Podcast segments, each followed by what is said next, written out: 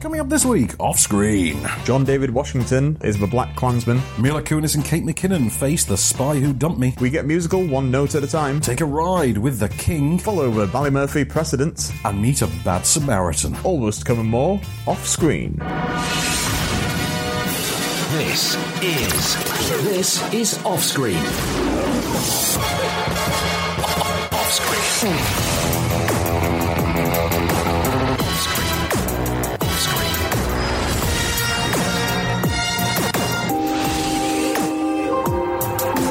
With the latest film news and reviews, this is off screen, the on-screen radio show. Ooh, welcome to off screen. I'm Van Connor. And I am Case Allen. So, Mr. Allen, we're back. We've had a week away. Well, Yeah, we have. Lots of Yeah, stuff in the wow. Hmm. film world's been, been going on, and uh, by the way, did, did we finish just when they announced the new ridiculous Oscar? Is that what we uh, we, we ended there, didn't we? Before we went We away? we we spoke about that. That was our last like big piece of news, and people still don't like it. People still don't like it. They've still not bothered giving us any guidelines. We don't know what outstanding achievement in uh, popular popular film or popular cinema is. Yeah, that's that's what it's still called. It should just be like outstanding running by a Tom Cruise in a Tom Cruise film. I have just ordered, by the way, I think you'll approve of this. I've just ordered a t-shirt. Hmm. It says, for your consideration. Then it's got the logo for the Meg and then it's for outstanding achievement in popular cinema. so Oh, yes. I, I thought you might appreciate it. Yeah, and you're totally going to wear that in in February. Oh, Well, I the Oscars absolutely one, am. yeah, I'm yeah. just- I'm wearing that to every press show I go Yeah. to forever now. If you ever meet Stave, Oh god, if I That's ever what meet I the thought you were. Stath, I'm wearing that. You best believe. Well, you can have any film you want put in it though. That's the part I love. In, in this oh, so you t-shirt. could have a bunch. You can have a bunch of them. So if you want to have, uh, I mean, because I looked at it initially for Geostorm, but that was last year, so it, didn't, it wasn't quite as funny. But uh, Yeah, yeah, you- let's let's let's see what else Joe Butler's got in, in the pipe. Uh, Hunter Killer, Yeah. Hunter Killer for Killer. outstanding Yeah. achievement in uh, Den, Den of Thieves. Yeah, exactly. Yeah. Den of Thieves could work. Den of- in fact, yeah, yeah. But uh, yeah, so uh, you can have those shirts made. It's, it's, it's great. Um, I, I think we should have a category that is like best half an hour of really really good film in a really terrible film, and that could go to Den of Thieves. Oh yeah, absolutely, Yeah. totally, yeah. Oh, but but a bit of housekeeping. We're going to cover this one because we are usually the on-screen radio show and podcast. We are now the movie marker radio show and podcast on-screen and movie marker of, of merged. You see, Ah. so it, they're cool though. They're cool. I've worked with them for a few years. They're all good guys. So it's just uh, they they are they are the the Oh, apple. look at that big sack of money! Yeah, so oh, they, hi, they big are the sack of apple that money. has swallowed our Shazam. You see, that's where it is. If we're going with we're going with this week's business news, Are we, So- are, we, are we Shazam? we'd be Shazam in that equation, Yeah. I suppose. Yeah. God, I use Shazam so much. Do you? Yeah. Well, it's going to be part of Apple now, so get used to it.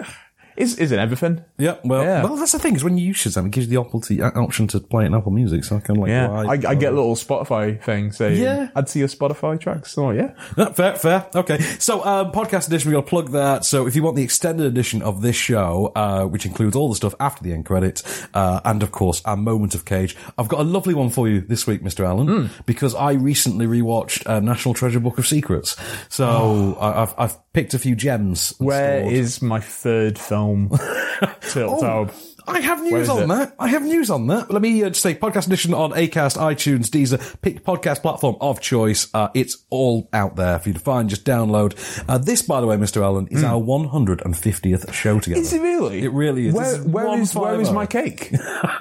Where's my cake? Technically Let's- speaking, let's I've done go- more of these than you. Yeah. yeah, but Okay. bef- before this show was a thing, but, but yeah, but I mean, you've had weeks off. I have had weeks I- off. yeah, I you've, stick you've- around. you've been a constant. I hold the fort. That's it. I am. I am the Gillian Anderson of this series. That's what that is. If if if I'm if I'm Jakovny, that's fine. if I have to get a really bitter divorce from Taylor Leone, so be it. Are they divorced? Yeah. Oh man, I Long was time explaining ago. the history of uh, David Duchovny the other day to someone. And, yeah, uh, yeah. But uh, that sounds so random. No, I was, I was just we were Why? having a conversation about the career path of David Duchovny. I forgot you were his biographer. You, but- you? Yeah. Do you know what? I own a David Duchovny biography, and I make no apologies. Okay, that is genuinely a thing. is that what it's called as well? I make no apologies. David Duchovny, sorry. Uh, well, that's actually what they should call what, Schwar- what Schwarzenegger should have called his biography. Yeah. Uh, have you ever read Total Recall? No, I should. Oh, Right, I Total really- I Recall. really the do. first half of Total Recall is an absolutely terrific read about you know it, it you know Schwarzenegger's story told by Schwarzenegger presumably to a ghostwriter, um, and be- because I'm sorry there is no way in hell Schwarzenegger is that good a writer. Um, it, it, it tells his story really well, you know, from the early days and there's stuff in there like the uh, Pumping Iron era where you just like and he he's he's really blunt and really raw about it. But then about ha- just over halfway through the book uh, is when, in reality, he got caught out with the maid and he had the secret kid and his marriage instantly dissolved. And it's very obvious that that happened because all of a sudden the story and the tone of the book changes. And the last sort of third or half of Total Recall is a prolonged apology. It's really agonizing and awkward to sit through. But uh, until then, though, amazing read until then. until then, until it gets to the point where he got caught caught out, you know, by his missus in reality. Until then, it's a terrific read, really good. His That's, story, that's, that's what you want from a book, isn't it? yeah. Yeah. Yeah. Oh, this is great. Oh no, it's not. So read it, but stop halfway through. Anyway, um, it, it's it's it's no no Duchovny bio, biography, obviously, but Yeah, we should we should make a list of our favorite film uh, film biographies. Yeah. yeah. film bioworks. yeah. Film film bioworks. Uh, ooh, Right, I have got an amazing book that's technically not a book and it's not a biography, but it is okay. a John Travolta annual What? from like the seventies. But I, f- Oh. I found in a closing down bookshop and I bought it for ten. It's it's I'll, I will go down I think and I've get seen it. this. I think I've seen this. Is, it, is this not in the baby's room?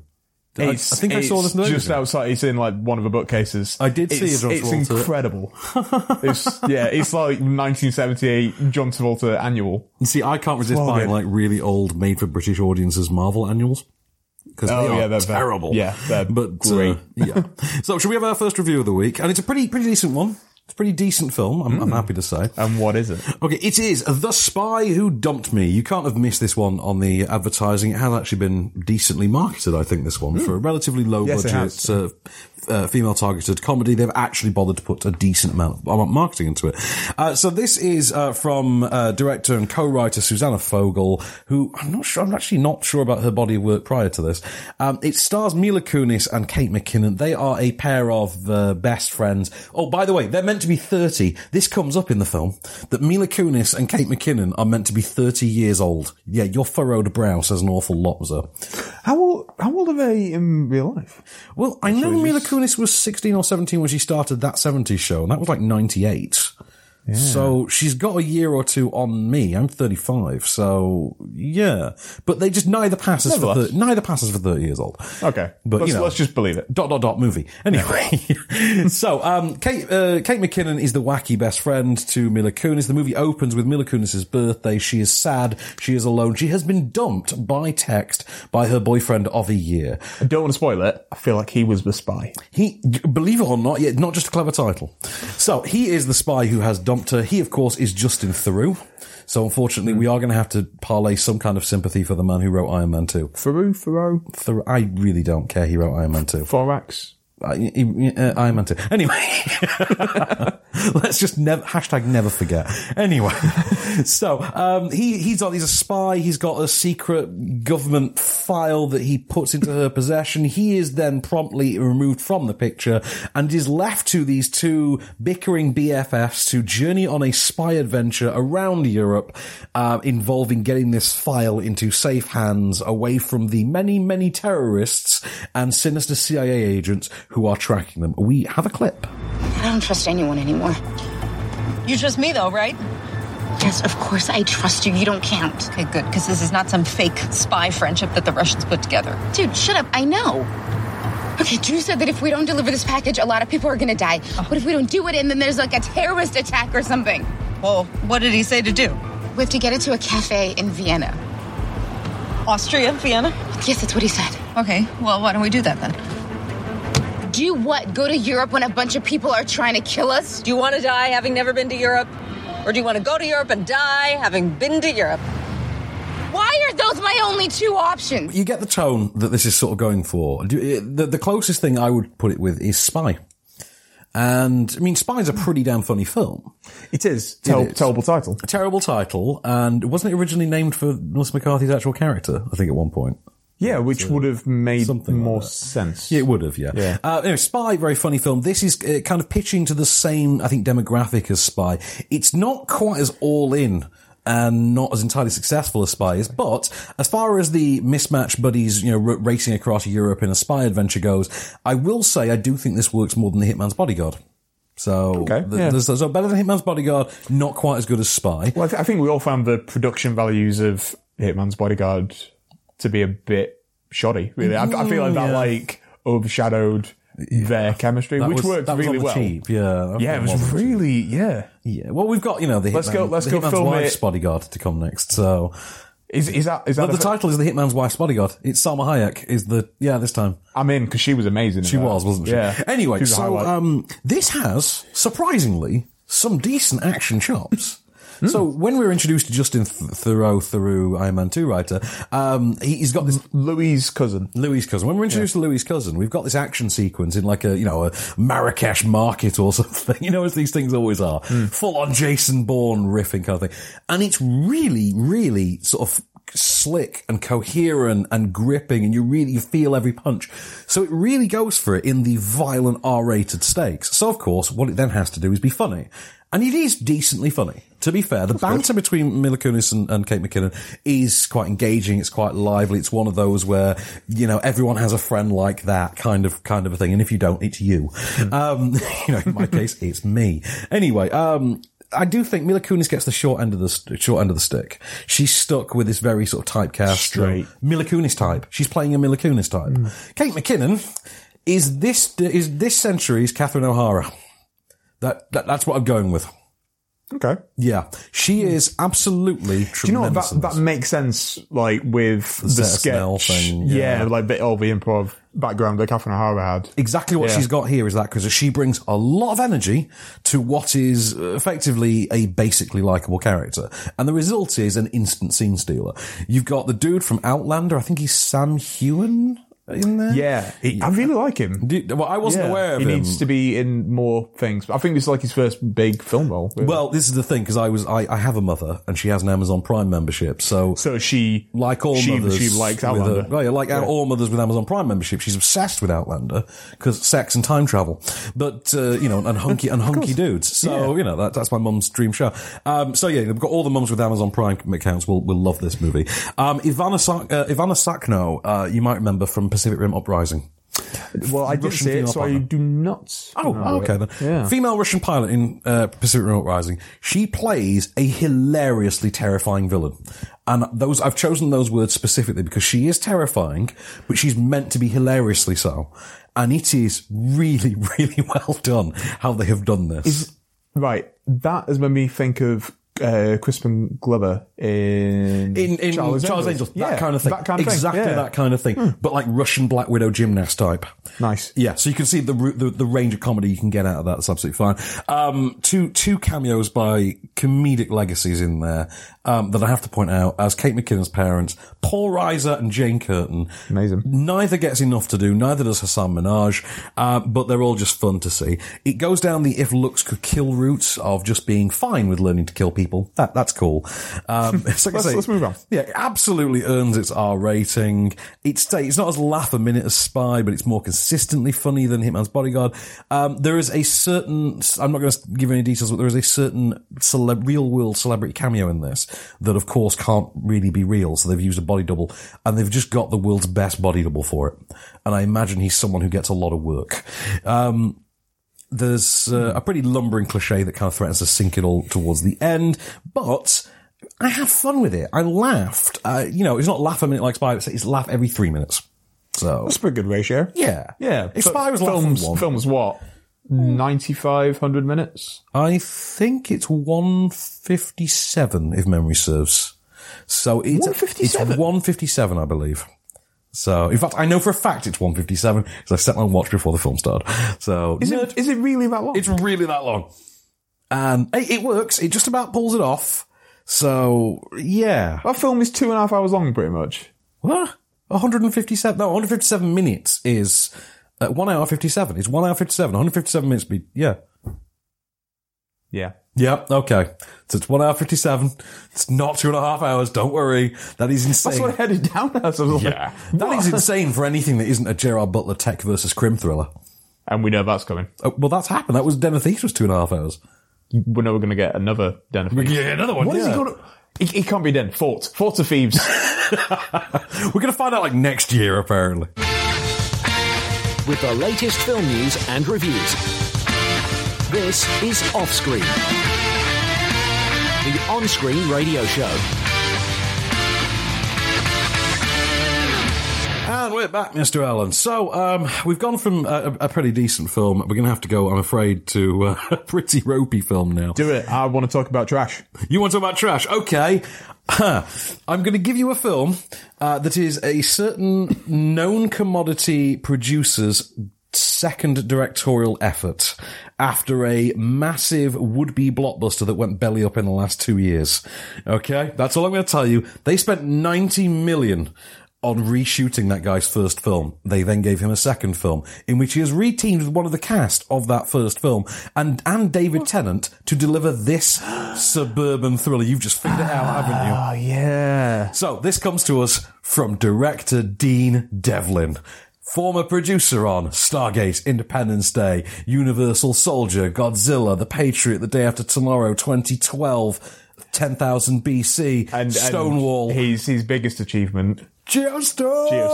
Geostorm. So Lest we forget. yeah, Geostorm. let's let's not forget Geostorm, um, which of course they spent like ninety million reshooting so, to get it into That's, shape. that's how you know it's a good film. Yeah. That's how you know it's a good film. yeah, because he used like a bunch of producers on. That. We've got a great film. If we give it the same budget, do it again, it'll be an amazing film.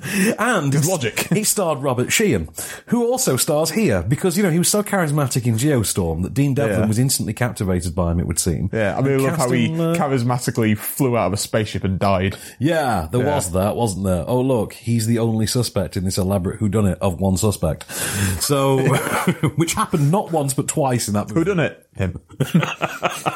literally was that. right. So this is the story of uh, a pair of uh, they they pose they're low level criminals. They pose as uh, car valets, and what they do is that that sort of shtick that exists in movies where you drop the car off at the restaurant, you give it to the key to the valet. The valet then uses your sat nav to find out where you live, goes and robs your house while you're at dinner, and then returns the car. You're none the wiser, but you've been burgled. And uh, on one particular night, he Robert Sheehan's character, sorry, who is a who basically he- we're told at one point wants to be a photographer. This bears next to no relevance to the rest of the film, um, as does many of the things that we get told about every character in this. Um, he robs the house belonging to a very nasty American accented David Tennant, only to discover that David Tennant owns a state of the art smart house and has a young woman chained up in his basement. The uh, the our central uh, central character then uh, flees once he realizes you know his t- tenant's about to leave the restaurant, and uh, gets the car back and sets out to free this girl. Uh, only for Tennant to discover who he is and decide he's going to play his own game with him. Here is a clip that will nicely set the tone of producer Dean Devlin's second directorial effort. Welcome to Nino's, sir. What is a perfect score? The perfect score. One so big you never have to pull another one. Help me, please. I'm gonna help you, I promise. He's got a girl chained up. He's crazy. I have to save her life You know why you're not in jail right now? because you're in mine. Well, I mean, there's a point in the second act of this movie in which Tennant has become the uh, the urban stalker, and you just sat there thinking, you remember when they did exactly this as a remake of Fright Night, but David Tennant didn't suck. Yeah, he he got to swear. He got to swear. He was quite fun in that movie, wasn't he? He's no fun in this. Uh, his American accent, he's hilarious, and that's the weird part. I've I've heard him do an American accent, so I know he can. I don't know why he's doing it. It's almost as if he knows this is a naff film. Yeah, Um, although I have discovered that he's done a lot of like engaging with the fans on YouTube for this film, and he seems quite enthusiastic about it, which would seem to suggest that he doesn't know that this is un, un just determinable dross. Um, it's one of those films in which they've written a sort of weird uh, backstory for Robert Sheehan, in that his mother is Irish and she married an American, and then they emigrated to America, and that's why he lives there specifically in this one specific city in the center of the, yeah. And you start thinking, you've put that in purely to justify casting Robert Sheehan, which means you have thought about it. In which case, why have you done it? Why have you done something this slapdash and lazy with it? It's like that moment in the Fantastic Four in which they wrote that uh, a bit about Kate Mara being adopted purely to justify having already yeah. cast. You're like, it's so weird that you feel the need to do that because that just suggests to me that you've stepped outside of your already arranged lines. Okay, fair Hmm. You know enough. the audience is going to have a problem with this, so let's backtrack. Yeah. It's so weird. Why do it? Anyway, so it can't muster much more suspense than the average Criminal Minds episode. And that's being very generous, to be fair. Uh, Robert Sheehan, in keeping with his you know wealth of film roles to date, maintains about the level of charisma of the average runny nose. Um, the writer of this, a man named Brandon Boyce, who is more of a Brand- Brandon Boyce. Brandon Not Boyce. Brandon Boyd, lead singer of Incubus. No, and thank you. I have a younger sister. I was aware of that. Um, I've seen Incubus in a couple of weeks. Are you? Just dropping out. Who yeah. aren't you seeing in the next few weeks? You got Justin Um, Timberlake. we have, and yeah. Uh, Incubus. I get Michael Bolton. I'm, I'm seeing all my favourite hunky men. Uh, which, uh, is that Michael Bolton. So Oh, yeah, yeah, yeah, yeah. Oh, all, all the man crushes. How can we be lovers if we can't be friends, Case? How am I supposed to live without you, man? I was almost going to follow that up with "Can I touch you there?" but I thought that was a bit too on the nose. Oh. Enough, Michael Bolton. But, you know, when a when a van loves a woman. Oh, okay. You Oh. That's win. when we move you on. win. That's it. So once you're past the don't breathe like setup for this, Yeah. uh, it, it then just goes to the extreme of pushing its own plausibility as far as it humanly can. And it takes it way, way too far. It is a very rote thriller. It is a very unengaging thriller. Mm. It's, um, about as bad as that, uh, Pierce Brosnan thriller IT, if you remember that from a couple of years ago. Oh, the It House. Yeah, the It House. Yeah. Also a smart house movie made by someone, a smart home movie written by someone who has no idea how smart homes work. I'm just going to put this out there for the benefit of Hollywood writers, you know, in the world. Um, you can go to Best Buy and spend 10 bucks on a Wemo smart plug and learn everything you need to know about smart homes. For the love of God, please go and do that. Just once, because there's two movies this week that don't understand how technology works. Uh, the other one certainly was Spy Who Dumped Me, which doesn't know how phone uh, biometric fingerprint scanners work. Anyway, Neither do I. Then again, I'm not a film. okay, well, put it this way. If there's something that's deemed silly in a joke in a 1993 Sylvester Stallone movie, you probably shouldn't be using it as a plot point in 2018. Right. Okay, that's all I'm going to say. Anyway, um, there's this is to say really ropey. There's this hilariously patronising attempt at sort of involving social networks and revenge porn, and it's like, oh, we're cutting edge. We're doing what the kids do now. Like. Uh, uh, okay. I mean, it's like, it's, it's one of those films in which, uh, the revenge porn element, for instance, is done by email. And you're sort of thinking, what, like, 20 year old kid sends his friends emails? Case, we're friends. I've never sent you an email. Well, you you have, but the, the Screening links. Screening links. They're so work screener things. ticket. Yeah. I, I'm not going to send you my revenge but, porn but, but, snaps. but not like, and you have so many. That's Yeah, what I mean, WhatsApp's for. I, I'd WhatsApp it or I'd snap, probably more likely Snapchat it. Yeah. You know, because you, you destroy the evidence. But you know what? That's something I've just pulled off the, off the top of my head. Mm. I'm not a Hollywood screenwriter. I still don't really know what a Snapchat is. Oh, it's uh, it's like a uh, uh, this message will self destruct in ten seconds platform. We all get to pretend we're Ethan Hunt. Yeah, basically. Yes. like that idea. It's like Ethan Hunt, but with the gen- genital Ex- photos. Exclusively for. You get to be Ethan Hunt, but it's Penile for pictures. photos of, of genitals. Exactly Yeah. that. Yeah. Uh, there's a nightmare sequence in here that's just absolutely weak CG source. Uh, towards the beginning of the third act, it jumps the shark entirely. You rode along with it, ride along with it. Sorry for uh, you know another sort of half hour at that point. It is lumbering. It is clearly made on the cheap. This has obviously been filmed in some Vancouver suburb. Uh, you know, T- TV caliber making filmmaking all around. And you come away from it thinking, for the love of God, Dean, just go back to Roland, apologize for whatever you did, and just go go and make some sequels to your earlier films. Just just make good ones, please. This is unbearably bad. So, Mr. Allen, over to you. Have you got some news for me? Have you got anything you could uh, be reporting? Well, Danny Boyle's not directing Bond anymore. Oh, I haven't heard about this. I'm sure you've been on multiple radio No, shows. I and- missed it actually. I missed the window because it happened. Really? It happened late at night, so I knew I'd be getting certain phone calls to do this, that, and the other. Stayed up for it for like two hours, and I was up till like two a.m. And then thought, oh, I'll just sleep now. No one's calling. And then I woke up five minutes after Talk Radio called. it always seemed a bit of a weird fit. It was like wearing a slipper on your hand. well, yeah. I mean, Like, sure, it'll feel comfortable for a bit, but then you'll be like, why am I walking on my hands? What's going on? so who are they going to get then? Who are they gonna- I only really made that analogy because I'm I'm currently wearing slippers. well, that's, that's that's a good one. But yeah, I have heard slipper on your hand before, though. So I, Have you- is, is, is I that a have thing? actually, I have actually heard that before. So oh, yeah. I, th- I thought I just I thought I was being really smart. you don't wear a shoe on your head, would you? Think about it. Silly. Not not twice. Uh, That's a I- that's a Snowpiercer reference, by the way, for the billions Yes. of people in the world who still haven't seen Snowpiercer on a big screen. on the big screen. Yes, exactly. Uh, theatrical release. Uh, yeah, I don't know if we're going to get. Um, so before the whole Danny Boyle thing, it was basically a three-way race between uh, David McKenzie, who did Hell or High Water, High Water, and, I think yeah, yeah, Stardust, wasn't it? and he's got this uh, Outlaw King. yeah, the Chris Pine thing. I've not seen the trailer yet, but pictures look very interesting. We'll Cool. watch that. Um, yeah, he he was like the front runner, I believe. Uh, Jan Demange, whose name I love, uh, he did seventy one.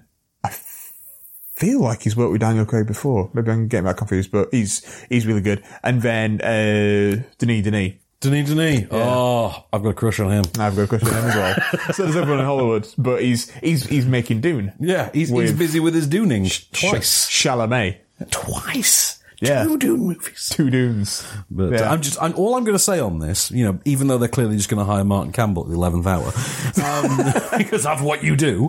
Um, Maybe he'll explain to us what a quantum is. oh, maybe, or, or why there's a lonely one. Anyway, um, Yeah, um, yeah. I, I think I think probably Dave McKenzie, which would be ace. Um, yeah, the Danny Boyle thing. They um, as, as soon as he was interested, everyone else was just like, "Get out of the way, get out of the way." He made trance. Let's Yeah, let's get uh, true, Danny Boyle. True. My my takeaway from this though is, I mean, it would just be so convenient if there was just a freely like an available director at this moment in time, like maybe one who had action chops, who could do big budget action sequences, uh, maybe one who's used to working within the rules of say a franchise, uh, maybe one who could bring the long forgotten younger audience, the family audience, back into into Bond. I mean, wouldn't it be great if there was a filmmaker who just happened to be available like at this minute in time who met all of those requirements. Van, how are we going to get Uwe Boll's numbers at short notice? Hashtag rehire James Gunn, ladies and gentlemen.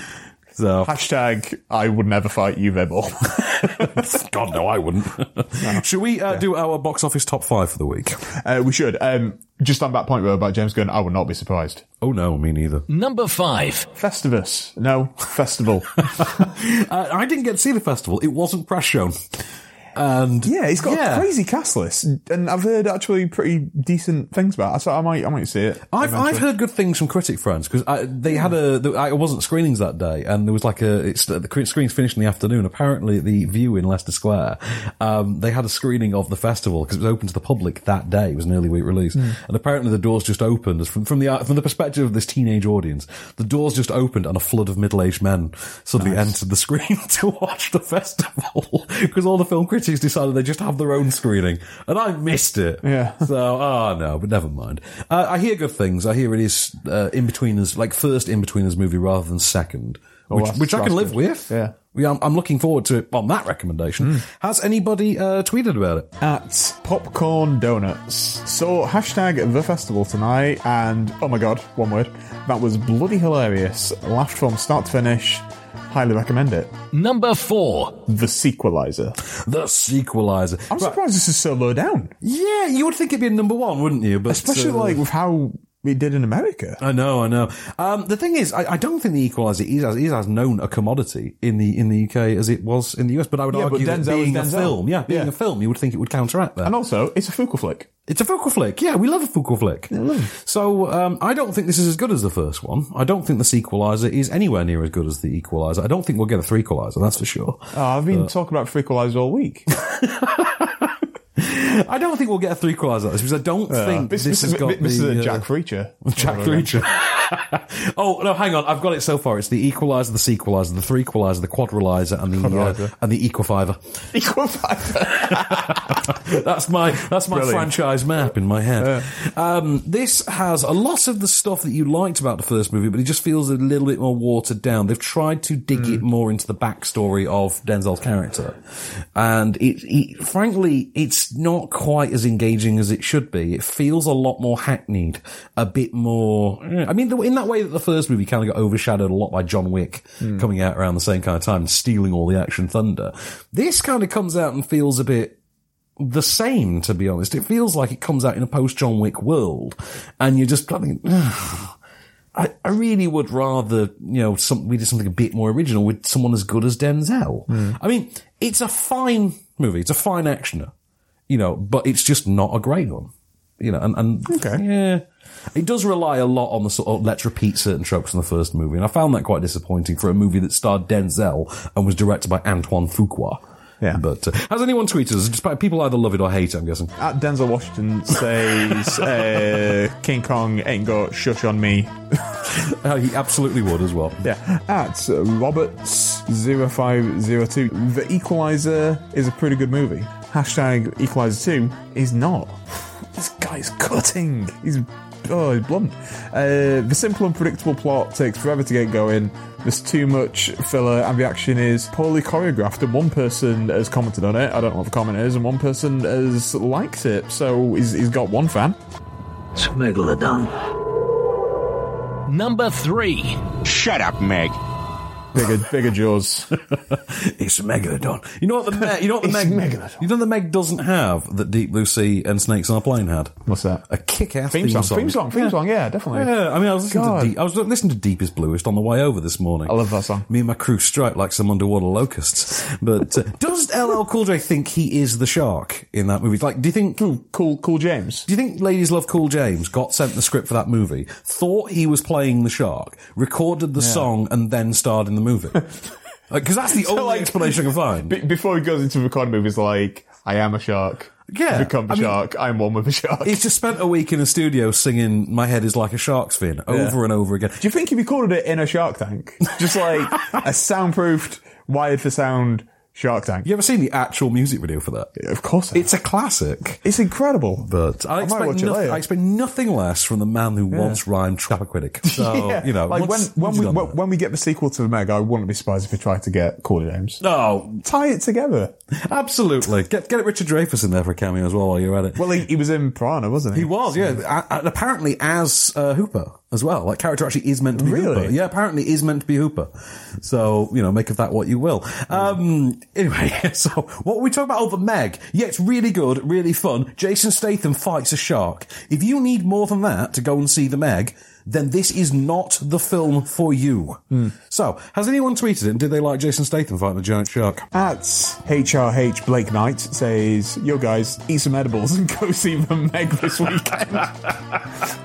because it's insane and stupid, and even the size of the shark is inconsistent throughout. It is, it changes. It is, a it bunch. really is. But at least the theatre is cold and has candy. Hashtag the Meg. Do you know what? That man Blake has Knight is my priorities. favourite. That, it's, it, it, you know, I respect where he's coming from. Absolutely. Number two. Mamma mia, here I go again. My, my, how can I resist you? Mamatua. just sounds like a volcano name, doesn't it? Mamatua, yeah, it is. uh, uh, I liked it more than the first one. I don't think it's quite as polished and precise as the first one is. Though. Godfather 2'd it. yeah, they Godfather 2 did. it. Um, and I'm, I'm going to stick with the idea that if you have to cast, you know, the world's most perfect woman, which is what Meryl Streep's character was meant to be, Hmm. then Lily James is a great place to start. Um, I don't quite think Lily James is going to have the status of Meryl in 30 years' time, though, somehow. She might. She, she might. She's, she's Cinderella. Well, yeah, but I mean. She's You Baby know. Driver's baby. Yeah, but I mean, like Cinderella, you know, once she hooked up with that prince dude, what did she ever turn out afterwards? Nothing. No sequel. Lazy. Anyway. Get it together, Cinders. yeah, come on, Cinders, you're letting the sisterhood down. So, um, who's, who's tweeted us on this matter? Stepsister. Step, stepsister, exactly. At a hopeful sprout No, nice. says, I want to see hashtag Mamma Mia 2 again. The movie is called Here We Go Again, not Here We Go Once and Cry Over Soundtrack at Home because you're dying to repeatedly watch it and then, like, one of those emojis where it's a woman being like, "Meh," and then a cry face and then a blue heart. Is everything alright at home? I, I think she needs professional help and, you know, we aren't those people. Number one. Christopher Robin which is basically Hook meets Paddington. Hook and Paddington, yeah. Hook and Paddington. It, Yeah. It's it's Hooker Paddington. You know, it, that, that's really what it is. It's it, it's basically taking What, the what Robin kind of Hood- like horrific childhood fun fairs did you go to? Okay. the kind where we skewered Paddington to the face. but I turned out, I turned out fine. Hey, You just don't knock over my knife, would you? Anyway, I'm kidding.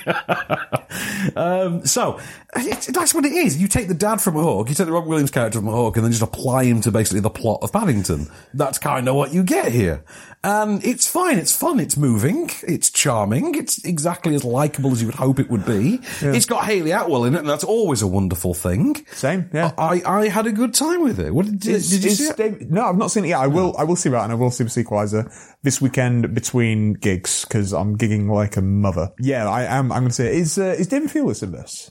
No, I don't think so. No, Mark Gatiss. Oh, Mark Mark Gatiss. Gatiss, Yes, Mark yeah. Gatiss. in it. He is the boss. He's uh, he's Hugh McGregor's uh, Yeah. you know hard ass boss. You- It, it feels like that could have been Da- David Thewlis. I've got nothing against Gatiss, Well- but it's a David Thewlis Actually, type. when they're in those roles, they are kind of interchangeable, aren't they? kind of like Mark Gatiss could have been that professor in Theory of Everything. yeah, absolutely. Yeah, they, they they really can just trade places. They have exactly the same sort of presence. Never seen them in the same room at the same time. No, you do seen not. them. That is worth noting. But then again, you don't see Jewel and Ricky Martin in the same place at the same time. So What? Ricky Martin's gay.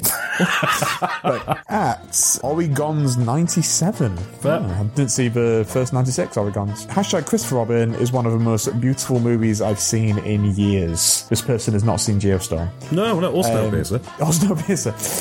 Um, and everyone should go see it. Even if you think you don't have time to watch it, remember to take a break. BC, I'm guessing that stands for because uh, doing nothing leads to the very best of something. Is that a quote from the film? It is yes. Wow. With the latest film news and reviews. This is Offscreen. The on screen radio show. And we're back, Mr. Allen. So uh, we've got a couple of reviews we need to get through real quick then. So It's almost like we're a show built for reviewing films. I know. Imagine that. God, that'd be that'd be a hard life, wouldn't it? So uh, let's talk about uh, the documentary, the Ballymurphy precedent. Uh, this is the uh, this is the, basically a document a documentarian's chronicle of the Ballymurphy uh, massacre of sorts. This is when the British Army actually executed a number of, and this somehow this has somehow gone relatively under the radar. It is hilarious that this story is not known. You watch this this this documentary which chronicles you know events of the time, uh, the massacre. of, I believe it's eleven people. at the Hands of the British Army uh, in in Ireland in the uh, late sixties, early seventies, and this is basically pushing for justice for the for the uh, for the victims. Uh, we have a quick clip. the army rolled into all the Catholic areas. 600 paratroopers come in and they just saturated the whole area. The people who were to protect us were, in fact, taking sides against us. So this comes to us uh, from director Callum McRae. Uh, it, it is getting a theatrical release on Thursday, the 30th of this month. Uh, but there's going to be a shortened version broadcast on Channel 4 on September the 9th. So that it's about, not about 90 minutes long, but they are going to trim it down for, for Channel 4.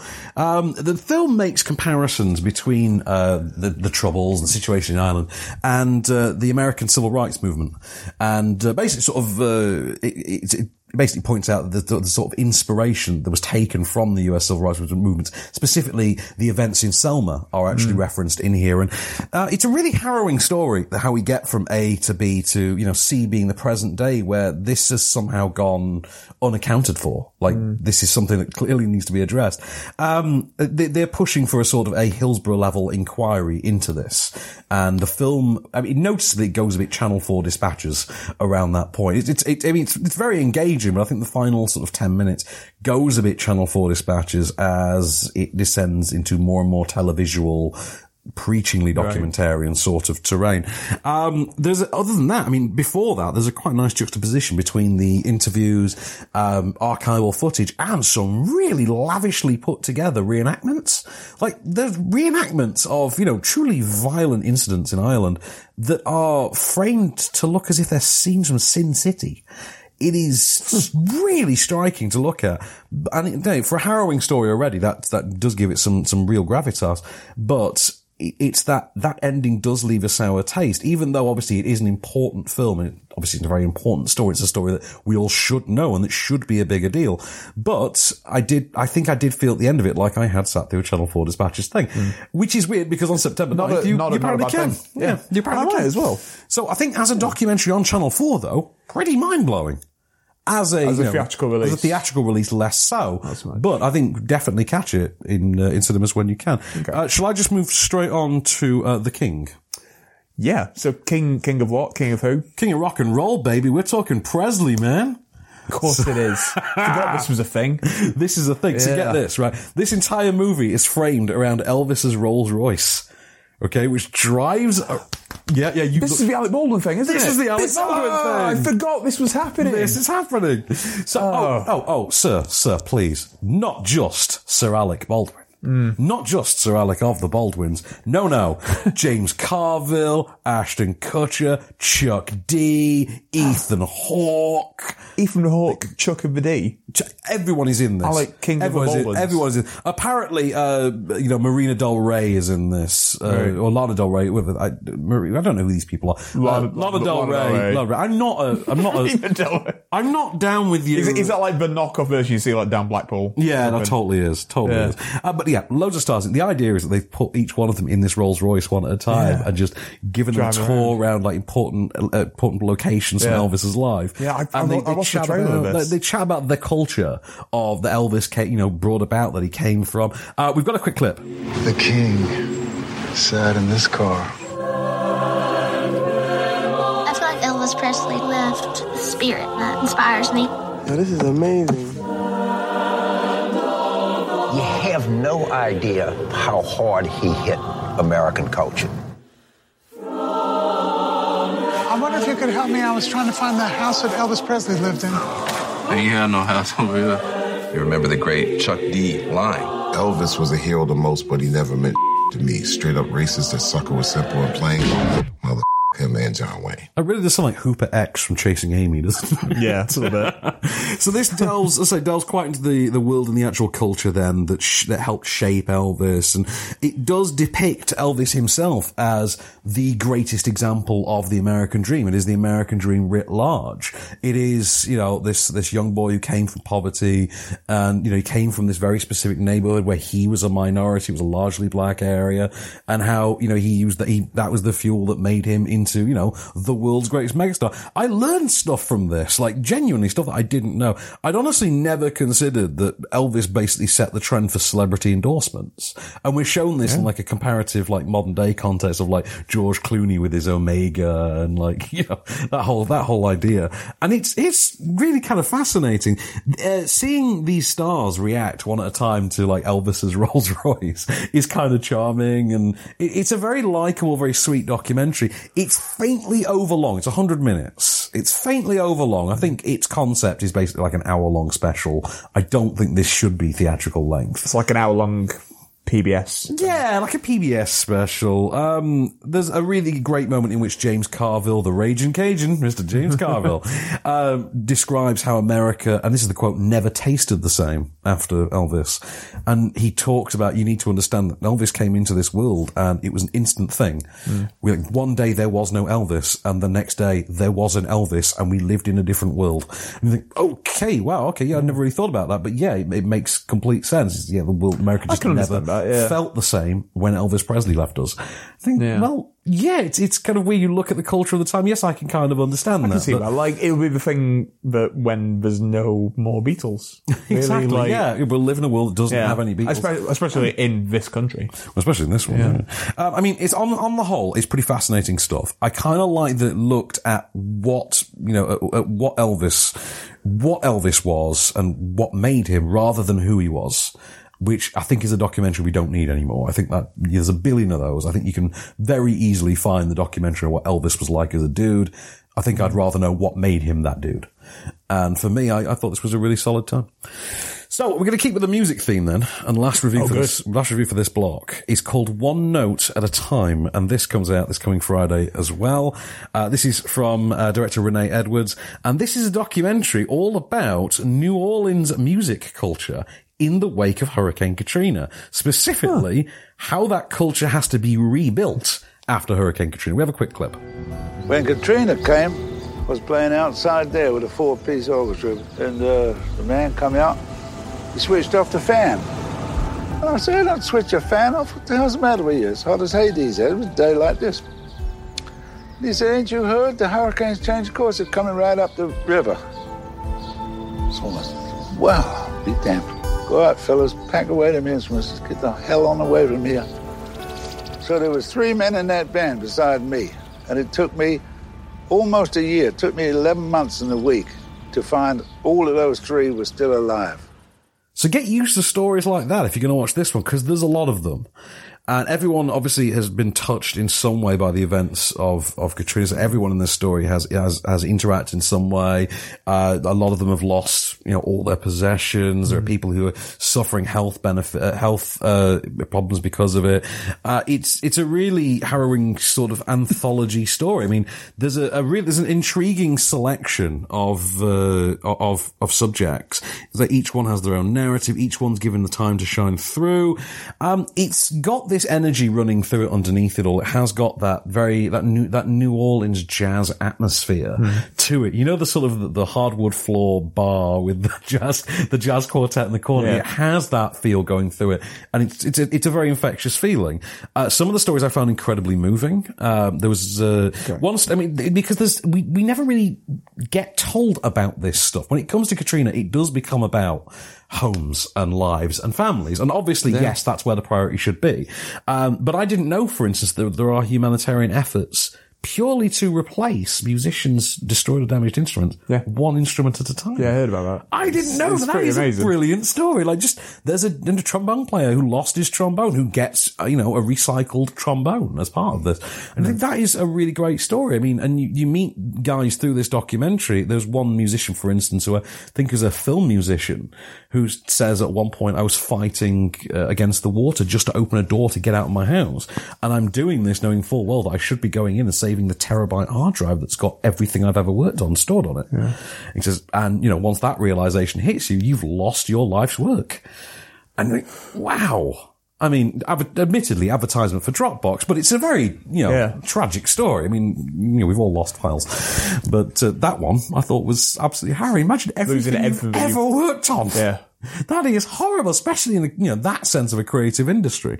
Um, I, I just, I, I tell you, I liked that it was focused on musicians and artists. I thought that's a, an untouched subject for documentary. Um, I wasn't, I was intrigued by it. It kept me hooked to the very end. Uh, there's uh, people in this that I actually did wind up googling afterwards to try to find out what had become of them after the events of the documentary. And the stories actually do get more moving, actually, it would seem, if you, you go into reality about them.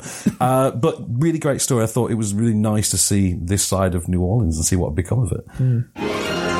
With the latest film news and reviews. This is Offscreen. The on-screen radio show. And we're back for one last ride, Mr. Allen. And you know, we always save the biggie for last. I know you've been dying for this. I cannot wait for this film.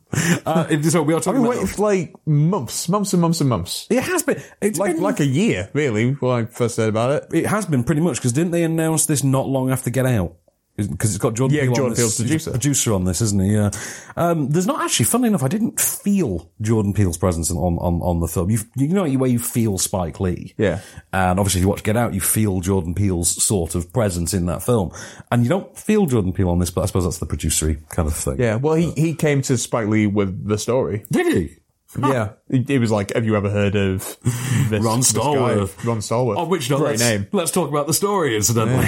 oh, oh, that name that gets played for that gets played for fun, actually, in the film. Yeah. So this is the story of, imaginatively enough, Ron Stallworth, who is a young black officer who joins the Colorado Springs Police Department because he is a young black officer, and this, of course, is the late sixties, early seventies. Um, there is a certain, let's just say, racial tension in the air about his uh, his hiring. He is dumped. Yes, he is dumped into the records room where he is treated like crap by all of the white officers, and uh, he decides one day he's had enough. So he just goes and pitches himself as an undercover officer, gets gets turned down for it, and then decides on a whim one day, what the hell? I'm going to phone the KKK and ask to join them because if it's over the phone, they won't know I'm black. Turns out, really good idea. And he then decides to infiltrate the KKK using his white fellow officer, who's played by Adam Driver. And his name is his name is oh sorry. Um, what was his, char- his character? name? Flip. Flip. Yeah. Flip. Sorry, I meant to say Flip. Flip Zimmerman is it? Flip Zimmerman. Uh, Ron, uh, Ron Stallworth, by the way, is played by John David Washington's son of Denzel, as you know. Um, and so the white officer steps in for the in-person meetings and uh, the the actual black real person does all the stuff over the phone. There's a lot of gags about having to impersonate each other's voice. Adam Driver having to adopt a black voice, for instance, is kind of kind of amusing um, for literally the sake of his life, and it's hilarious. Adam Driver, by the way, is amazing in this. Go go figure. Yeah. Um, so this all this all of course all builds to the involvement of David Duke, you know, Grand Wizard of the KKK, who's played here by uh, Topher Grace. David Duke obviously has done some things in the news in the last couple years. We'll just say in well in the last six months really. in the last six months, Yeah. including Last endorsing year, six a, months. certain president. Anyway, so uh, S- sitting president. A sitting president. Yeah, yeah, Yeah. yeah. Anyway, so David Duke and Ron Stallworth build a relationship over the phone that then gets parlayed into something in reality. And the heat is on to see if they can actually make a dent in the KKK before the KKK actually discovers they are the law. Here's a clip. Well, I'm not risking my life to prevent some rednecks from lighting a couple sticks on fire. This is the job. What's your problem? That's my problem. For you, it's a crusade. For me, it's a job. It's not personal, nor should it be. Why haven't you bought into this? Why should I? Because you're Jewish, brother. The so called chosen people. You've been passing for a wasp. White Anglo Saxon Protestant, cherry pie hot dog white boy. Hmm. That's what some light skinned black folks do. They pass for white. Doesn't that hatred you've been hearing the Klan say, doesn't that piss you off? Of course it does. Then why are you acting like you ain't got skin in the game, brother? Rookie, that's my business. It's our business. So there are two absolutely belter performances from Adam Driver and John David Washington. I also want to single out Laura Harrier. She is outstanding in this. Who does she play? and she plays the love interest slash black politically uh, pol- politically charged activist. She's the uh, president of the local black student union. Uh, local black activism, you know, the, the, the Black Students League at the Colorado University. Um, genuinely, she is amazing in this. I was, I was like staring at her jaw ajar, thinking, wow, the love interest from Spider-Man Homecoming is an actress this good? What? Because, you know, she was perfectly likable and everything in Spider-Man, Yeah. but you never looked at her in that film and thought, you're a seriously great actress. and yeah, Sure, yeah. she is a And seriously she, um, and, great actress. and like in Homecoming, yeah, she is the focus, but like she's not Mary Jane, and we all know that Mary Jane is going to be the the focus. so- disposability to her, isn't Yeah. yeah. But also, she is kind of manic pixie, meant to be manic pixie high school dream girl, you know, in that movie. Um, I will say, I mean, I just thought it's absolutely tremendous in this. She's got something of a Tessa Thompson like charm, Mm. actually. There's a, a, a brazenness, a ballsiness to her performance that does make you think of specifically Tessa Thompson in Dear White People a couple of years ago. oh yeah, and she's amazing. In it. She's amazing. in That I wasn't a fan of the film, but I thought she was amazing in it.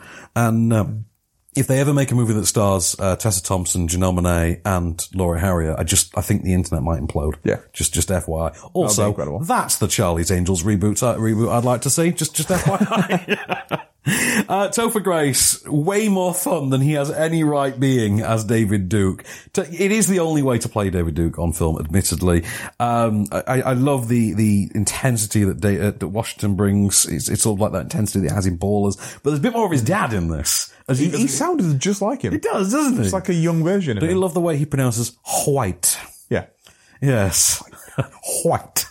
Um, he's got this this brilliant swagger that's sort of very befitting of the period of the age he's meant to be in the film because he's meant to be quite a young dude as well. He's meant to be like in his like mid twenties tops. Um, I just I, I, I literally love that the uh, the film begins with a caption. I can't read out the caption because it, it contains language.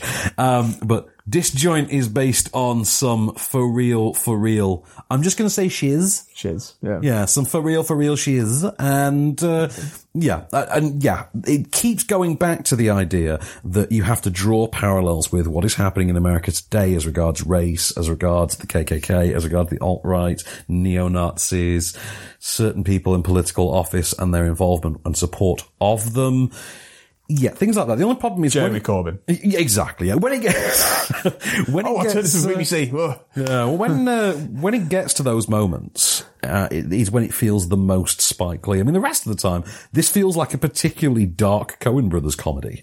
Uh, it, it- it's quite aggressive at times, but you know, it's charming enough and sort of light-hearted enough to sort of win uh, win win past that. Uh, the Spike Lee moments are moments in which, for instance, halfway through this movie, in which we have a moment in which they may as well turn to camera as they say the words, "Don't worry, no one like that will ever be ever be elected president." Hmm. Wink. Yeah, and you're sort of thinking, really, Basil? Really? you know? I suggest you don't worry about it either. Yeah. Um, yeah, I mean, the end of the film, the final sort of, literally the final minutes of this film just take the place of a sort of contemporary set news archival vignette containing far more footage of a recent American set tragedy than ever needs to be seen. And that is, the, the film, I mean, literally closes on the American flag it- they're not really making any bones about what this film is meant to be saying, what its what its contemporary relevance is. The problem is sometimes it leans on that a little too hard and becomes a really really Spike Lee film. But the problem is you kind of enjoy. Well, it. he's Spike Lee, though. So, Spike well, Lee made those yeah, films. yeah, he- Well, that's it. Do you ever want Spike Lee to softball? Exactly. I mean, Yeah. it's the best film Spike Lee's made since Inside Man, and even I think Inside Man is a very workman-like film for Spike Lee. It's a bit of a Yeah, it- it never conventional- really feels like doesn't Spike does it? Lee, yeah. no. It's, it's very it- you know it's it's an F Gary Gray movie. yeah, it is. That's what it is. Definitely. Spike Lee made an F Gary Gray movie. Like, um, I like I like Chirac. Hang on a but- bit. Didn't F Gary Gray literally make The Negotiator? Do you know? I think he did. Yeah. He did.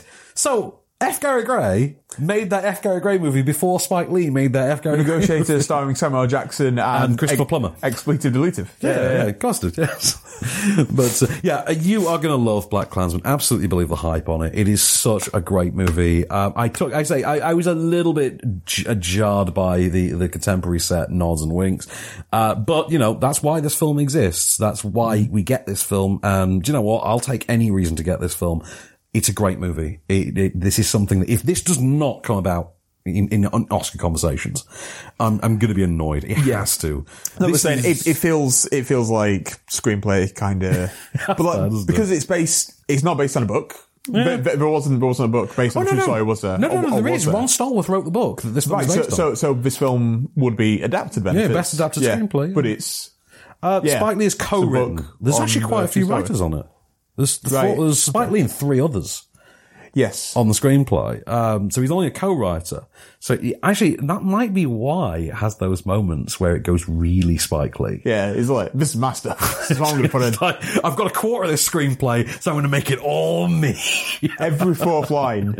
It's like, Every fourth line. Uh, there is, by the way, can I just give you the, a great line in this movie? I actually literally put this this up in here. Um, the film, by the way, does have this this thing where the characters keep building walls around themselves because of the undercover element, things like that. The characters build emotional walls around themselves. The film does the same thing with with how uh, with your with the vantage point it wants to afford you, and it's really cleverly done. Actually, it does keep you at a distance when the characters want you at a distance and draw you in accordingly. The film itself is geared around where the characters are emotionally at any point as in the actual physical structure of the film obeys the emotional beats of the characters. I Oh. thought that was really quite cleverly done. And I think that's something, uh, like, Chi- it, it reminded me of, of Chirac, of that way in which the, the psychological actually is manifested in Chirac. By the way, how underrated is Chirac? very much. I feel like people have forgotten about it. Yeah, they have. Yeah. I mean, even John Cusack's good in that movie. I mean, really? Yeah. Yeah. When was the last time I could say that? Uh, um, hot tub time machine? No, I'm not even going to try that one. uh, so, great line from this movie that I took away, and I do think standout line of the movie: "With the right white man, we can do anything." Yeah, that's Um, that's been in a lot of the trailers. hasn't Yeah, I, I love that. I say in the trailers, and you do watch this film and just think, that that really does feel like a statement on modern America. Um, it's a terrific movie. I just had the best time with it. Um, film of the week for me. How's that? Shocker. Shocker, I know. Um, have we got a list of what's coming out next week? I think we do. Oh, oh, we're off next week. Really? Ah. Yeah, yeah, yeah. One, one more week off, and then that's our summer holidays done. Get in. Yeah, I'm, I'm going back to work soon. That's upsetting. Yeah, I mean, well, you've only got like another month of this, and then you're on paternity leave. That's a good point, yeah. Film critic paternity leave. um, so yeah, I mean, the week after that, when we come back, though, um, a couple of interesting releases. Uh, we've got American Animals finally, which is that's Yeah. got some buzz, hasn't I it? am excited about that Ruger cast. Uh, the Seagull. I'm not sure what that one is actually. The Seagull. Hmm. Is, is um, it not the seagull? And it's just Not the Seagull. It's not about his journey to make amends between Russia and America, which, by the way, is a movie I really want to see, starring Oh, Will Arnett definitely, with yeah. a pony, with a ponytail. Uh, yeah, I'm in. I'm in. Yeah. Uh, we've got In Praise of Nothing coming out. We've got Under the Wire. We've got The Miseducation of Cameron Post like that week as well, which is uh, Chloe Moretz. Is that the gay conversion? gay drama? conversion. Yeah. And last, but certainly by no means least, because there's no way we were ever going to exclude this, Dave Batista, Ray Stevenson, and Pierce Brosnan in final score. It's Die Hard at West Ham. Is it at West Ham? Yeah. Is it? oh, God, Die Hard at West Ham. Can't wait. Is, is it tagline something like 90 minutes, one man, or something? Something like that. Yeah. So you know what would have been better? 90 minutes, one goal. That would have been. Yeah. Yeah. That would have been way better. Oh, one man, one goal. One man, one goal. Oh, jeez. I'm so excited. We are so wasted not working in Yeah. March. Did you know Did you that? see what Batista put on Instagram? No, he was which like, um, when when he put the post up for this film, Yeah. he was like, I don't know anything about soccer, but I know lots about kicking ass. so we've got all that to come and more, not next week, but the week after, off screen. This has been a Candy Store production for Movie Marker. I've been Dan Connor. I have been Case Allen. And we shall return. Just show me the way to get out of here, and I'll be on my way. You've been listening to Offscreen. For more news and reviews, visit onscreenfilm.com.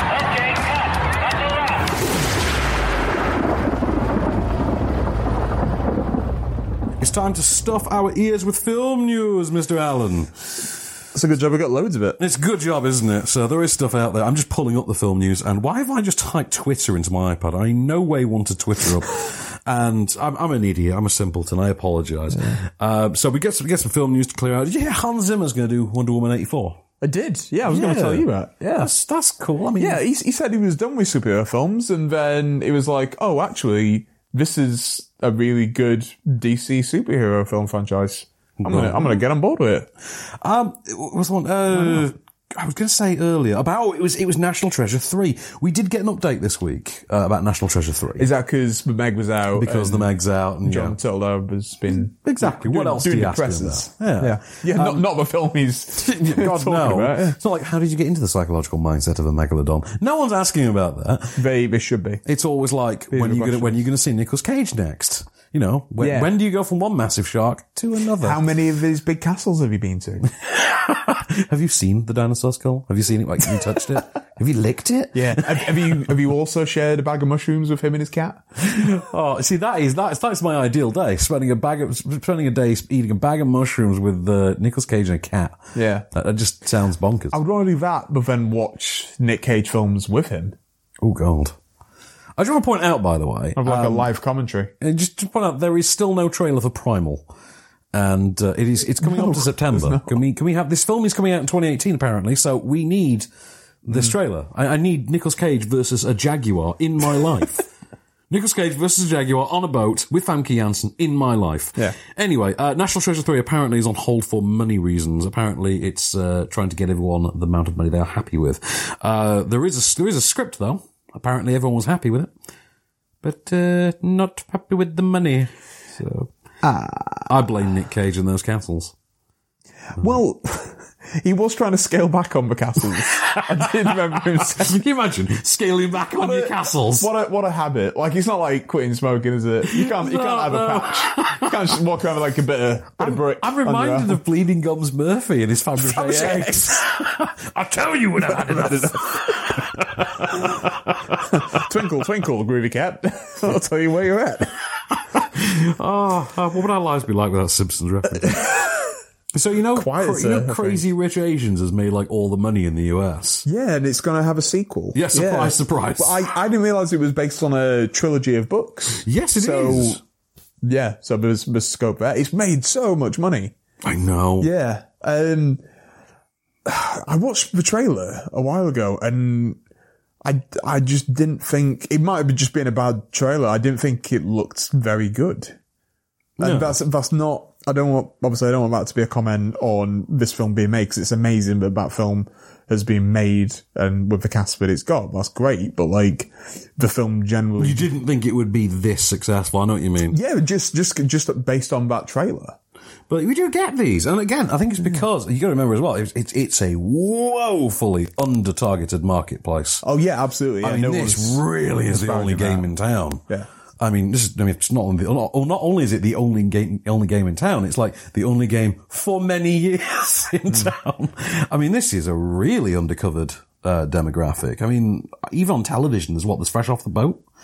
And Yeah. that's, that's really it. And that's it. Yeah. So you I'm- get, there's one TV show, one movie. I mean, it's not Yeah. surprising that everyone's I'm, gravitated I'm towards looking forward to uh, uh, searching with uh, John Cho. John Cho. Like the fact that he is in the lead for that Mm. film. He's very good in it too. Oh, you've you've seen it? Oh, because it's out. When is it out? Is it out? That's the end of the month. Okay, we will get to review it. I think, don't we? Or we do get to review. It? Um, I'll find out because if we don't get to review, if it's next week and we're not going to get to review, it, I might as well tell you all about it.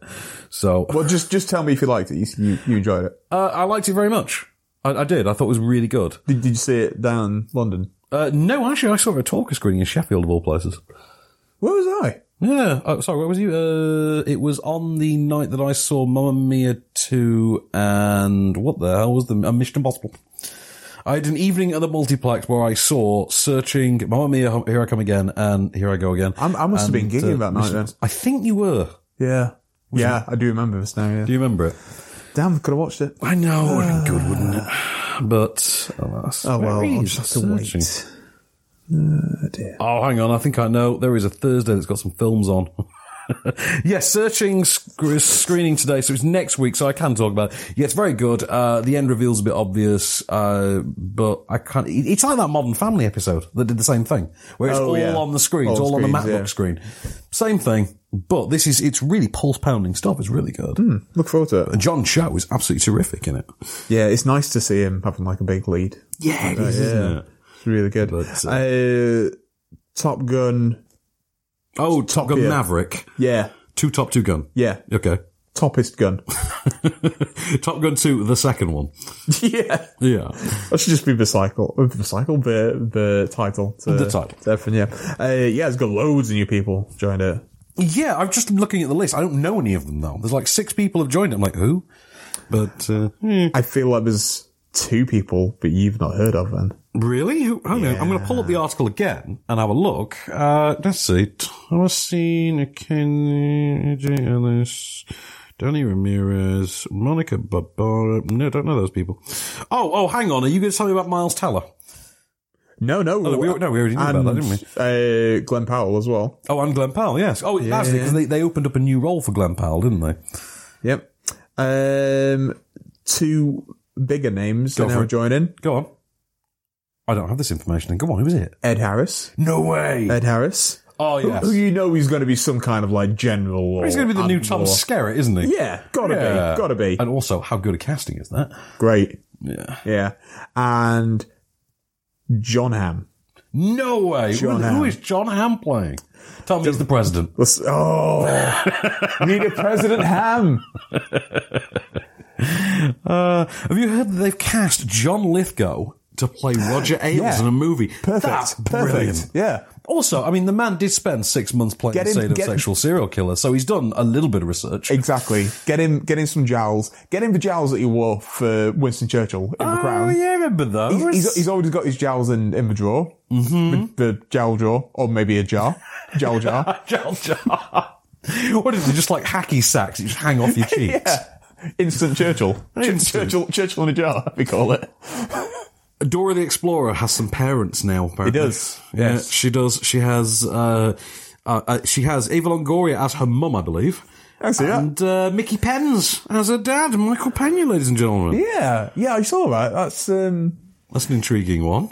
how old is Michael Pena? You know, I don't know. But have you ever seen an image of the of the dad from Dora the Explorer? I have not. I am about to because I have an internet phone. Yeah, yeah, please, please look him up. And I'll tell you something. I'll be damned if that doesn't look exactly like Cliff Curtis. so you think Cliff Curtis has just lost a job? I mean, this is the weird thing because I know Cliff Curtis is from New Zealand, but he's played Hispanic so often that yeah, yeah, yeah. Have you? Can you see? Can you see the image? Your dad, Dora the Explorer's dad. He just looks like It's Cliff Curtis. It's Cliff Curtis, isn't it? Yeah.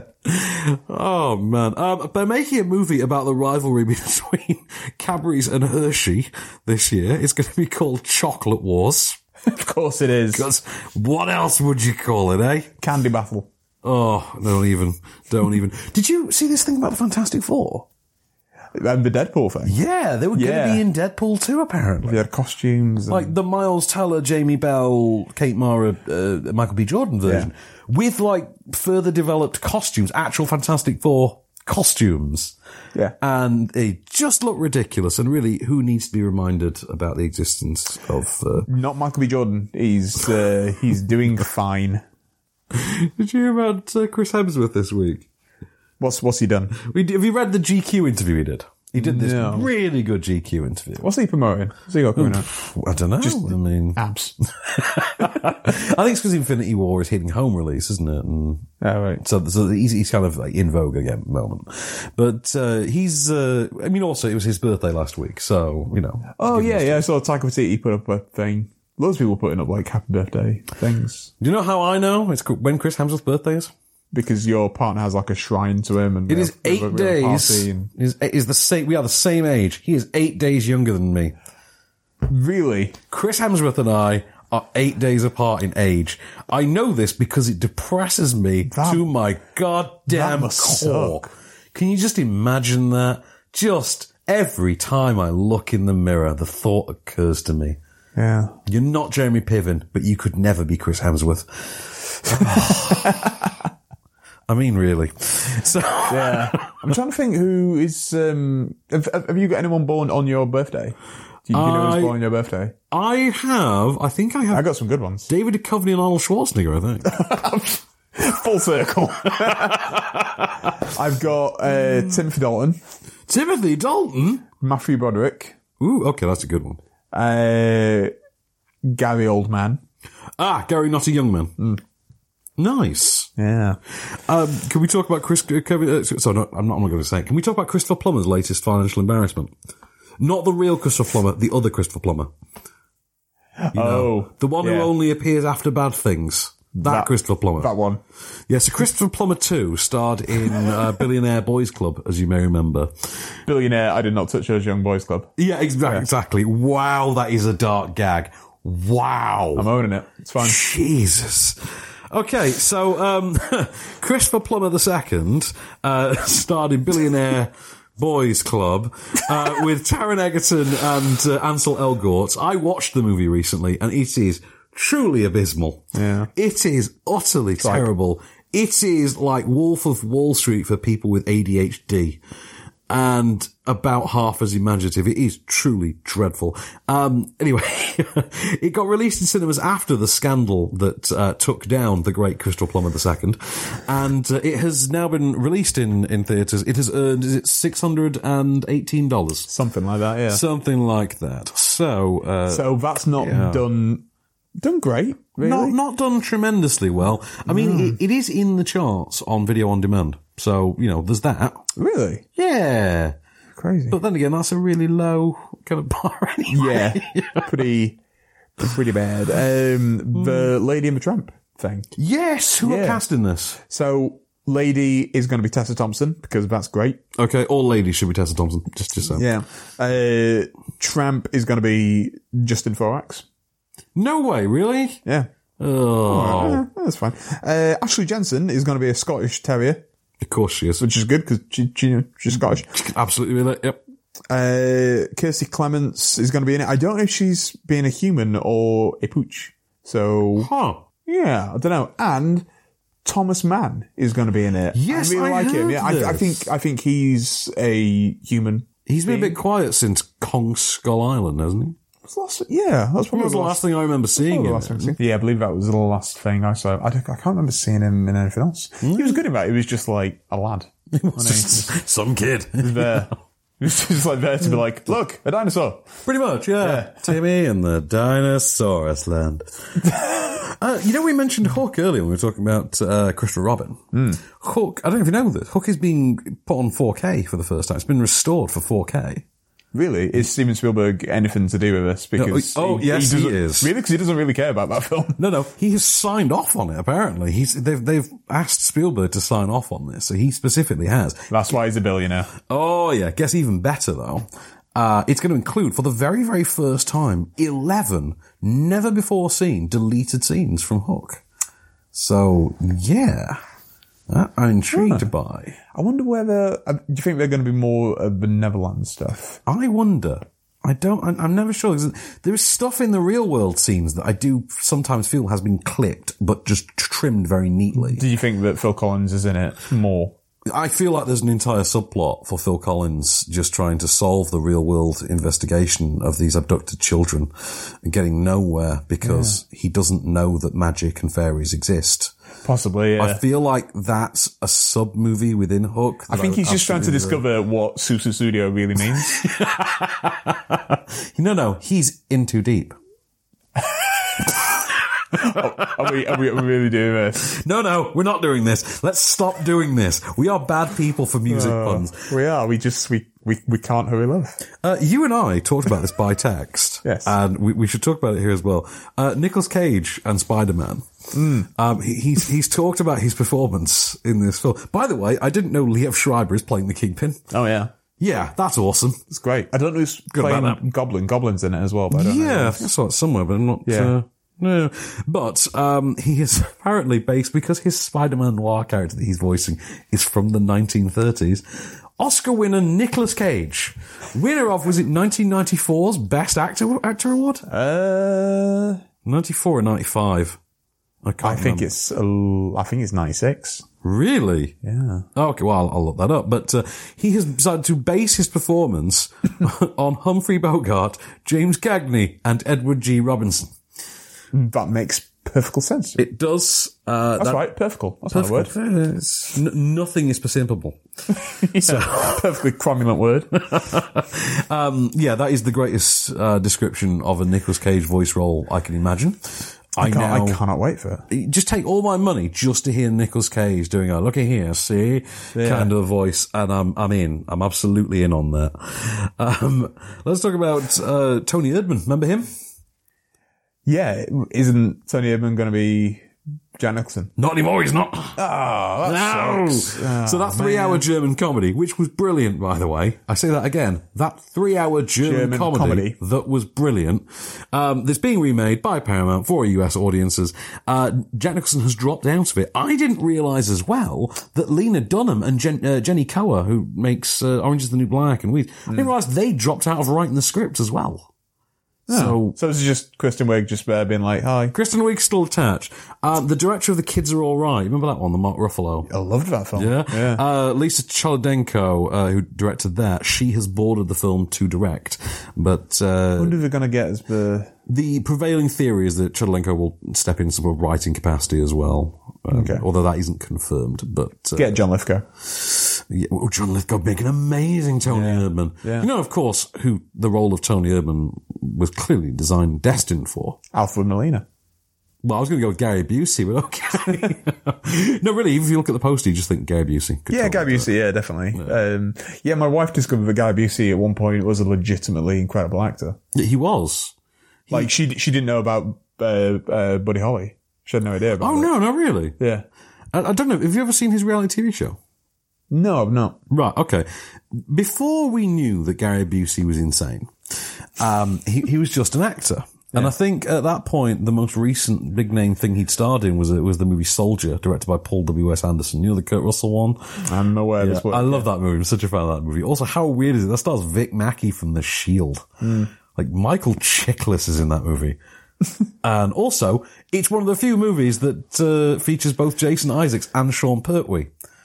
And when you get those two together, magic.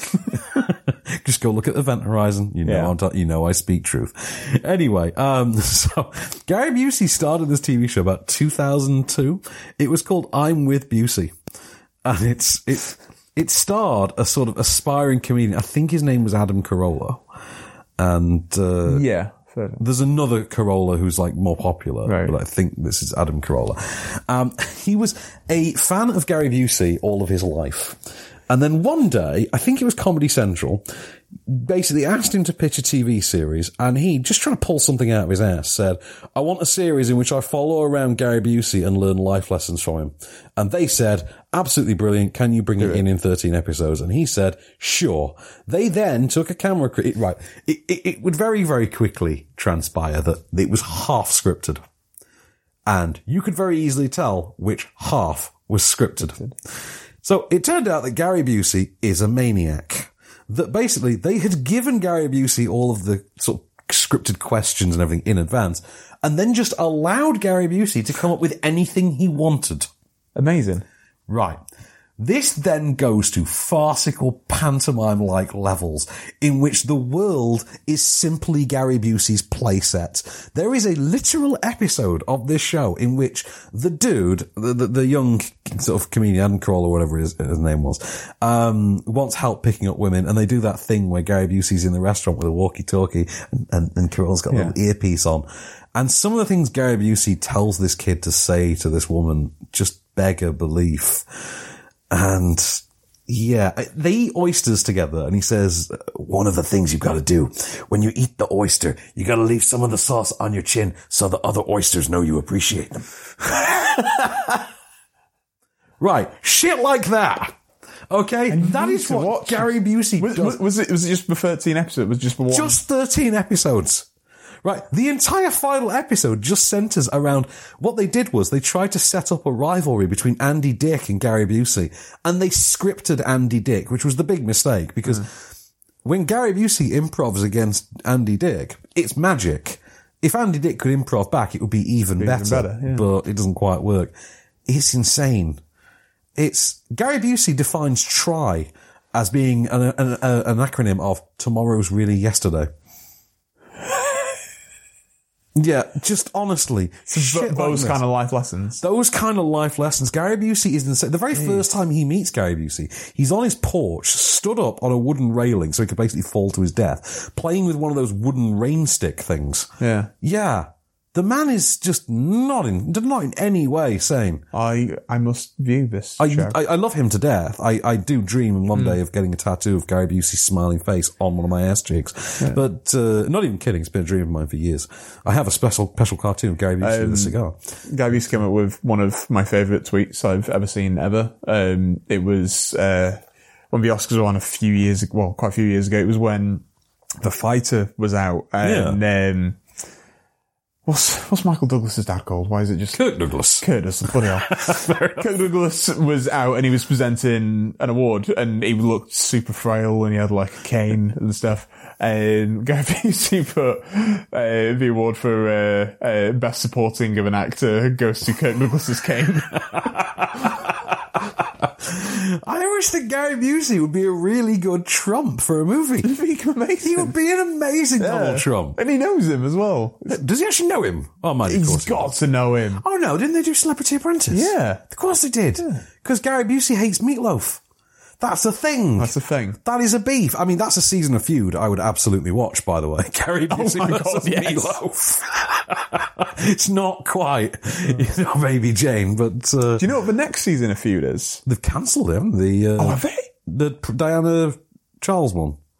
Oh, yeah. They've, they've cancelled it, yeah. That sucks. Yeah, The Diana Charles one has been scrapped. Why? That would have been So- awesome. I don't know. I think They, they, they, they'd got to the casting part of it as well. I think. I, Got- it I was think gonna be Rosamund one of Pike. the rumors I think was that it had to do with the fact the Crown is so successful now, and that's going to get to that and that's point. just gonna that's just gonna do it.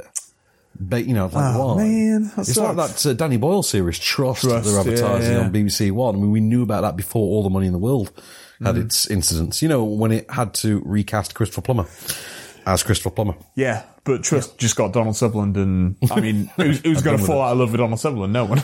No one. The Man's a national treasure. God damn it. yeah. I mean, yeah. it's- By the way, I was watching a movie and there was some dude in it that I just thought, what a knob. And then uh, I, I I actually looked it up on the. Like, I was looking at the some some other actor who was in the film. Yeah. And I noticed that person who I'd said, what a knob, was uh, Donald Sutherland's Canadian son, who we interviewed that time. Oh, what was it called? Oh, was his name like uh, Ro? Oh man, I'm, I'm gonna have to look it up. Yeah, I forget. It began with an R, but it's like a French name, isn't it? Yes. And he was le- well, we can't make sort of accusations, but we can just say that he did not seem in an altogether present state of mind when we when we spoke to him. No. should we just say that? I, I would I would concur with that. Yeah, I, I would go with that. He didn't seem mentally present. Yeah. I mean, or to put it another way, I was one of the soberer people in the conversation, and it's very rare I get to say that. So, Donald Sutherland. Here he is. Did you know, apparently, Donald Sutherland is listed on IMDb as the star of The Hunger Games Catching Fire? Really? Yeah, And imagine that. Don't look now or None of that. No. ridiculous. Right, here we are, here we are. What's his name? What's his name? What was the dude's name? His son? Rafe? Reef? No, I don't know. Come on. This is a long It was ass trivia in page. it was in Rain, wasn't it? About show. In, in rain, rain. Oh, the the thingy one. The I don't know. Oh, C, CW show. It, oh, the the the the. It's not Mary Queen of Scots, is it? Who is Rain about? All I know is it stars the Hardy from uh, uh, Tomorrow When the War Began. I cannot find. Oh, that title. Oh, I forgot about that. Yeah. They made a TV series adaptation of it as well. Did they? Like a massive mega budget Australian TV version. And uh, yeah. Are you looking up I'm with Busey on the You, TV? you version? know I am. I cannot find a copy of, of this kid's name. Uh, it, it, it's escaped me. Oh man. Oh, okay, well, just he has a French character. Oh my god, the episodes are on YouTube. I'm Yeah. with Busey, episode one, two, and three. Brilliant. Okay, there you go. Apparently, episodes one through thirteen are all on YouTube. So check out I'm with Busey. It's hilarious. Gary Busey's insane. This is my Thursday sorted.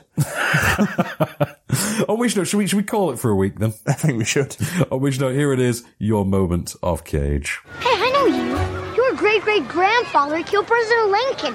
No, that would be John Wilkes Booth. Eisenstein says that Booth was just a tool in a greater conspiracy that involved men in Lincoln's own cabinet. Absurd. Eisenschimmel's book is filled with spotty research and false assumptions. Oh, yeah? Yeah. How do you explain why Lincoln's bodyguard left his post that night? Because President Lincoln was never accompanied by guards when attending the theater, are you listening? Especially on Good Friday. How do you explain why all the bridges out of Washington were closed? Except one.